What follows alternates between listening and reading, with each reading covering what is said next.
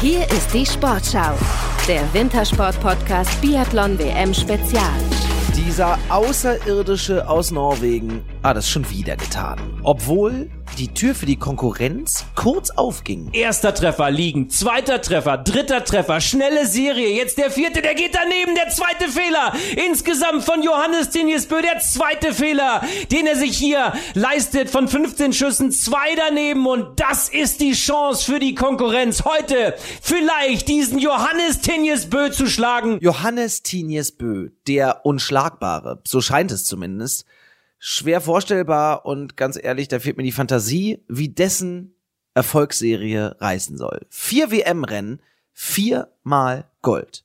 Im Einzel war er in der Loipe mehr als eine Minute 40 schneller als der zweitschnellste im Feld. Jetzt ist er im Ziel, hat sich zwei Fehler geleistet, zwei Strafminuten sind draufgekommen. Aber auch die Konkurrenz ist nicht ohne Fehler geblieben. Einer hatte es in der Hand.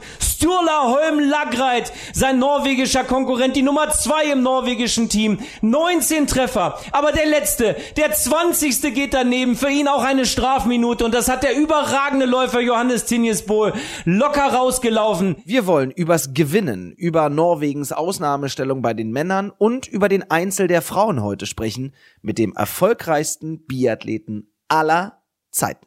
Acht Olympiasiege, 20 Weltmeistertitel oder einfach Ole Einer Björndal. Ja, Ole Einer Björndalen. War das die Goldmedaille? Michael Greis, zwei Strafrunden. Auch Raphael Poré muss 150 extra Meter absolvieren, ebenso wie Nikolai Kruglauf. Triumphaler Zielerlauf für Ole Einer Björndalen. Viertes Gold hier in Hochfilzen, so erfolgreich wie in Salt Lake City zuletzt. Und eine Genugtuung wird es sein. In Oberhof, da gab es keine Medaille für ihn. Hier also zum vierten Mal Gold für den überragenden Mann in dieser Saison für Ole Einer Björndalen. Zum zweiten Mal nach 2003. Massenstart, Weltmeister. Das war's und da ist die Faust, so kennen wir ihn.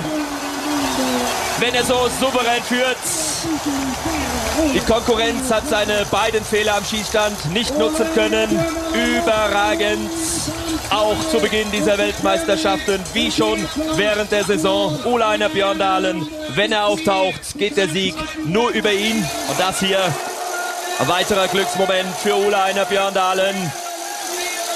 Nach dem Sprintsieg gestern im zweiten Rennen, zweite Goldmedaille für den 32-jährigen Norweger, der hier in der Nähe lebt, in Obertiljach. Das ist ein Triumph. Neunter Weltmeistertitel. Wer will ihn in dieser Woche schlagen? Ja, die Frage kann man heutzutage eins zu eins auch über Johannes Tinjes Bö stellen. Wer kann ihn schlagen und ist er überhaupt schlagbar, Ole? Logisch ist er schlagbar. Äh, der richtige Moment muss einfach kommen und äh, bis jetzt äh, ist das nicht gekommen und äh, die hatten Möglichkeit auf dem äh, Mix-Staffel, aber ähm, alle haben gefehlt. Äh, und äh, jetzt äh, ist er, äh, schaut aus, dass er unschlagbar ist, aber ich denke, das wird sehr schwer für ihn auf dem Marschstart auch. Du bist hier in Oberhof als TV-Experte. Was ist denn schwieriger für dich? TV-Experte oder Biathlet? Na, Biathlet ist äh, schon harter und schwerer, aber äh, es ist auch äh, sehr viel Arbeit, äh, Expertin äh, T- TV auch und äh, ist auch sehr schön interessant, das äh, zu sehen, der Sport von dieser Seite auch und ähm, das ist wichtig, das ist äh, Athleten, äh, Veranstalter und äh, der Media, das ist sehr wichtig, dass alle zusammenarbeiten und äh, ich finde, das funktioniert sehr gut in, in dieser Biathlon-Family. Du befindest dich ja während der Rennen interessanterweise gar nicht in der Kommentatorenkabine oder im Studio, sondern woanders. Wo bist du? Wenn wir live senden, dann bin ich immer auf dem Skistand und ich spreche als äh, Expert äh, quasi Kommentator. Also wir haben zwei Kommentatoren und ich als Expert und äh, wir teilen das auf. Das heißt, du bist am Schießstand und guckst dann tatsächlich auch durchs Fernglas ne, und analysierst quasi äh, die Schießergebnisse. Ja, ich äh, äh, analysiere die Schießergebnisse, ich äh, analysiere den Skistand, den Wind, die Wetterverhältnisse, die Technik auf der Strecke, welche, äh, welche Technik sie, sie haben. Äh, ja, ich analysiere so viel, äh, was ich möglich habe unter, unter, unter das Rennen. Man hat dich früher den Kannibalen genannt. Welchen Spitznamen würdest du Johannes Tinius Bö geben? Der ist richtig Kannibale. Er gewinnt alles jetzt. Also, das wäre ein äh, guter Name für ihn auch. Was macht ihn so stark? Was macht ihn so besonders? Erstmal, er ist extrem Talent ähm, und er ist sehr clever, also smart. Also er hat äh, auch viel Erfahrung jetzt, aber er weiß genau, was er machen muss. Und er hat ein sehr gutes Körpergefühl, wenn er, ähm, wenn er schnell laufen. Äh, schaut sehr leicht aus, aber äh, das kostet auch viel Energie.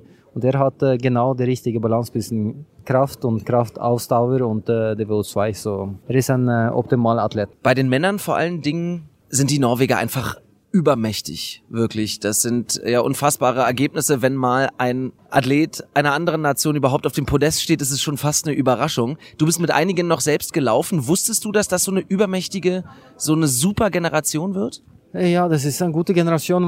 Äh, wir haben jetzt in Norwegen, aber wir haben auch viele zu Hause, was eigentlich nicht so stark ist, aber die sind nah dran. Also wir könnten drei World Cup Team nach äh, zum World Cup kommen äh, mit äh, 18 Leuten, was äh, fast alle kann in Top 20 laufen. Also wir haben einen äh, extrem guten Nachwuchs im, äh, bei Männern in Norwegen und äh, ähm, plus wir haben gute Trainer, extrem gute Wachsteam und äh, ja, das ist eine gute Mischung zwischen guter Schießtrainer und guter Ausdauertrainer. Ich wollte gerade tatsächlich auch danach fragen. Wachsmafia ja. nennt sich äh, das Wachsteam der Norweger. Was machen die denn besser als die anderen? Deutlich viel, Kilometer, viel mehr Kilometer testen auf den Schnee viel mehr. Also zweimal so viel wie äh, die zweite Mannschaft, glaube ich. Du hast selbst fast alles gewonnen, bist einer der erfolgreichsten Winterolympioniken aller Zeiten. Wie motiviert man sich jetzt beispielsweise auch aus der Warte von Johannes Tinius Bö, der jetzt auch alles gewonnen hat? Wie motiviert man sich weiter gewinnen zu wollen? Du hast, man hat schon alles erreicht. Das ist ganz sicher Unterschied von Athlet und äh, zu Athlet. Ich kann eigentlich nur für mich selbst sprechen. Ich hatte immer sehr viel Spaß beim Sport. Ich habe, mein Herz ist großartig äh, Passion, also Gefühle für den Sport, Leidenschaft, ja. Und ich wollte mich immer entwickeln. Und wenn ich auf dem Besten Welt war, dann habe ich viele Möglichkeiten gesehen, wo ich, wenn ich schlecht war, dann siehst du nicht die Möglichkeiten. Aber wenn du bist auf dem Besten, wie gleich Johannes jetzt, dann sieht er auch immer noch andere Möglichkeiten, wo er sich verbessern kann. Äh, und das ist das Schöne mit dem Sport, das, das hört nie auf. Das ist immer eine Ent in, in Entwicklung. Und äh, wir, wir sprechen Wahnsinn über Johannes.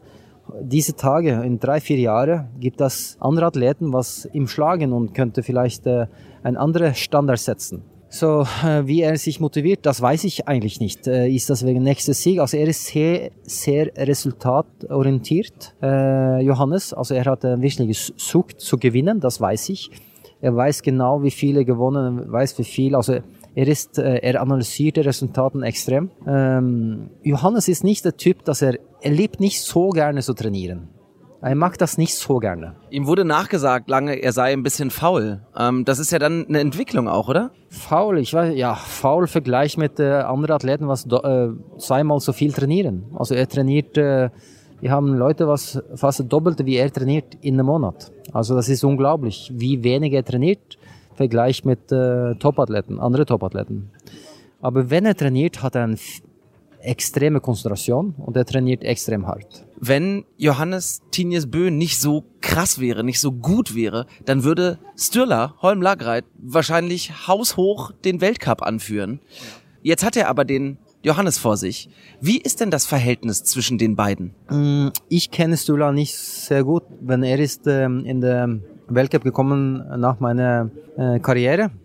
Äh, aber Stürler ist eine äh, hochintelligente Person. Er ist der äh, meisten intelligente Athlet, äh, wo ich was ich kenne. Wenn er raus von der Schule hat, er nur Top, Top, Top Charaktere, immer Sechser. Sechs ist das Beste in Norwegen. Er ist bei uns das Schlechteste. Okay, genau, das muss ich da äh, erklären. Aber er ist äh, sehr clever und äh, äh, ich glaube, das Verhältnis ist äh, ziemlich normal, aber trotzdem ist das, die sind Kollegen, aber äh, Konkurrenten. Also das ist, äh, das wird nicht wie soll ich sagen, äh, nicht viel gegeben zueinander, wenn ein anderer Möglichkeit hat. Man wartet nicht aufeinander. Wenn ein, ein, ein anderer hat Success, dann geht er voll dran. Also das ist ziemlich ein harter äh, Milieu oder äh, Stimmung in der, in, der, in der Mannschaft. Das, ist, das war immer so in Norwegen und ich denke, das ist immer noch.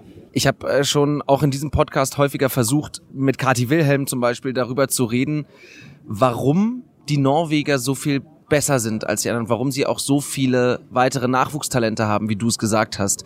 Was machen die Norweger so besonders gut?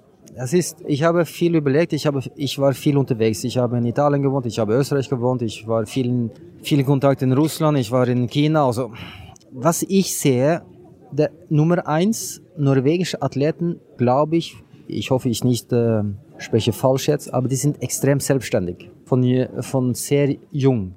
Sehr selbstständig und wir nehmen verantwortlich sehr früh, von was wir machen. Der Trainer ist wichtig, aber alle die Athleten, was in der norwegischen Mannschaft, die sind fast ausgebildete Trainer. Nicht wie in Schule, aber die könnten Trainer sein. Und wir haben sehr wenige Lehrgänge. Wir haben nur eine, sagen wir, eine Lehrgang in der Woche und den Rest trainierst der Athlet alleine. Und so ist das seit du zwölf Jahre ist. Du trainierst extrem viel alleine und du wirst sehr selbstständig. Ich sage, das ist nicht der Weg für andere Nationen, aber äh, das ist eine Sache. Plus wir haben einen extremen Nachwuchs, sehr viele Talente.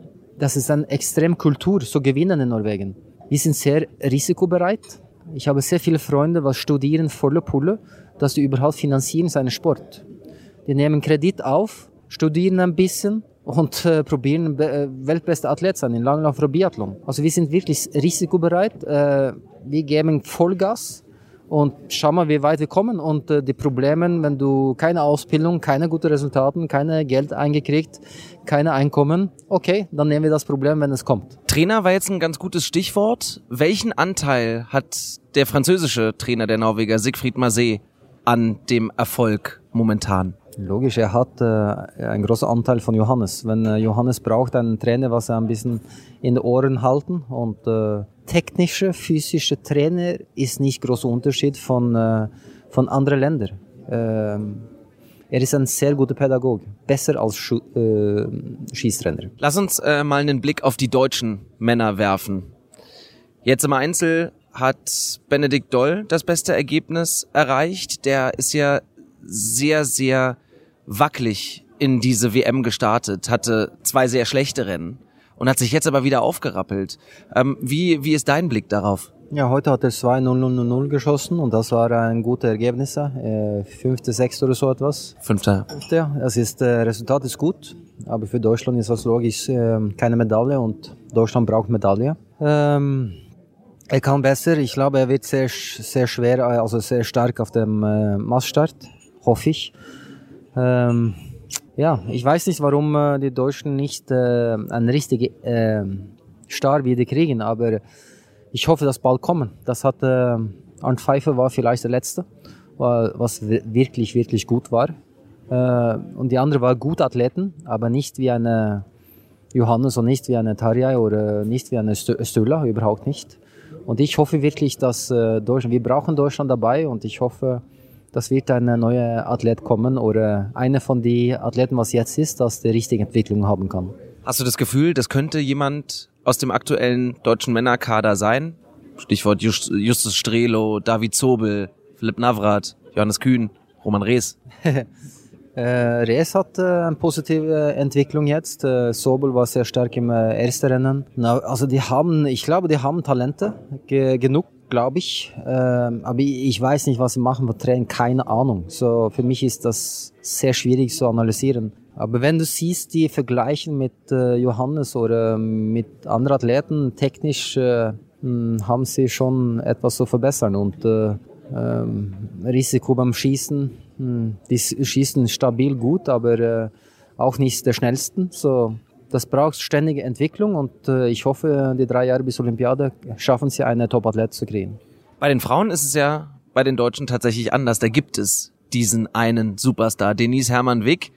Jetzt steht der Einzel der Frauen an. Wie schaust du auf sie? Wie schaust du auch auf dieses Rennen? Ist sie die Top-Favoritin für dich? Sie gewinnt. Punkt. Sie gewinnt. Logisch. Hermann gewinnt, der 15 Kilometer. Fertig. ja, wenn Ole einer Björndalen das verspricht, dann ist super. Ähm, Martha Olsby-Reuseland, über die würde ich einmal ganz kurz gerne sprechen. Ähm, sie startet im Einzel nicht, ist krank. Ähm, nicht krank? Nein, sie ist nicht krank. Sie, sie hat eine sehr schlechte Vorbereitung für dieses Jahr. Sie war zwei Monate weg im Herbst und äh, ich bin sehr äh, einverstanden, was sie jetzt macht. Sieben Rennen in so kurzer Periode ist es viel zu viel für hier. Sie ist in guter Form, aber sie werden das nicht durchhalten mit 15 Kilometer, dann Single Mix und dann 12,5 Kilometer äh, Massstart. Das ist viel zu viel für sie. Aber sie wird äh, Massstart gewinnen. Eine letzte Frage habe ich noch an dich. Äh, ich habe dich jetzt ein bisschen in der in der Mixed Zone auch beobachtet. Äh, du hast viel mit den Athleten und Athletinnen gesprochen. Wie nah bist du da tatsächlich noch dran? Also tauscht ihr euch auch noch viel aus? Kommen vielleicht Athleten auch zu dir und fragen dich nach Rat? Ja, eigentlich schon. Ist ein öfter SMS. Nicht äh, Johannes, aber äh, alle, also viele äh, andere Athleten mag das. Äh, wir sprechen darüber und wenn sie fragen, helfe ich gerne. Aber ähm, ich probiere so eine, äh, ja, wenn das privat ist, privat und dann, wenn es Medien ist, das Medien. Logisch ist das äh, ein bisschen schwierig, aber ich muss auch kritisch sein und äh, die sind auch froh, wenn ich kritisch ist, wenn dann, dann äh, denken sie mir ein bisschen danach. Äh, bis jetzt geht das ziemlich gut, aber das ist ein bisschen anstrengend, aber die Athleten ist sehr offen, die wollen unbedingt nur besser bleiben. Also die, die fragen, wenn sie Fragen hast und dann gehen sie direkt nach dem Interview, aber was, was hast du da gemeint und dann sprechen wir darüber. Ja. Super, vielen, vielen Dank, Ole. Heute der Einzel der Frauen. Das heißt 15 Kilometer laufen, viermal schießen. Mit der Olympiasiegerin in dieser Disziplin, Denise Hermann-Wick, die bei eitel Sonnenschein und milden Temperaturen mit einem richtig knüppelharten Rennen rechnet. Die Sonne hat doch schon ganz schön Kraft jetzt, hier Februar. Aber natürlich, die Stimmung ist super. Ich bin relaxed und entspannt und alles, was jetzt kommt, ist Zugabe. Ich versuche natürlich trotzdem das Beste zu geben jeden Tag und für jeden Schuss zu kämpfen. Aber Einzel ist spezieller Wettkampf mit guten, sehr guten Erfahrungen und natürlich aber auch schon ja, schlechteren Erfahrungen, aber es wird auf jeden Fall spannend. Also, ich habe heute gelernt, wenn Ola einer Björndalen sagt, Denise Hermann Wick gewinnt, bereite ich mich jetzt schon mal auf den nächsten Gold-Podcast morgen vor. Den hört ihr dann auch wieder in der Sportschau-App der ARD Audiothek und überall, wo es Podcasts gibt. Adieu.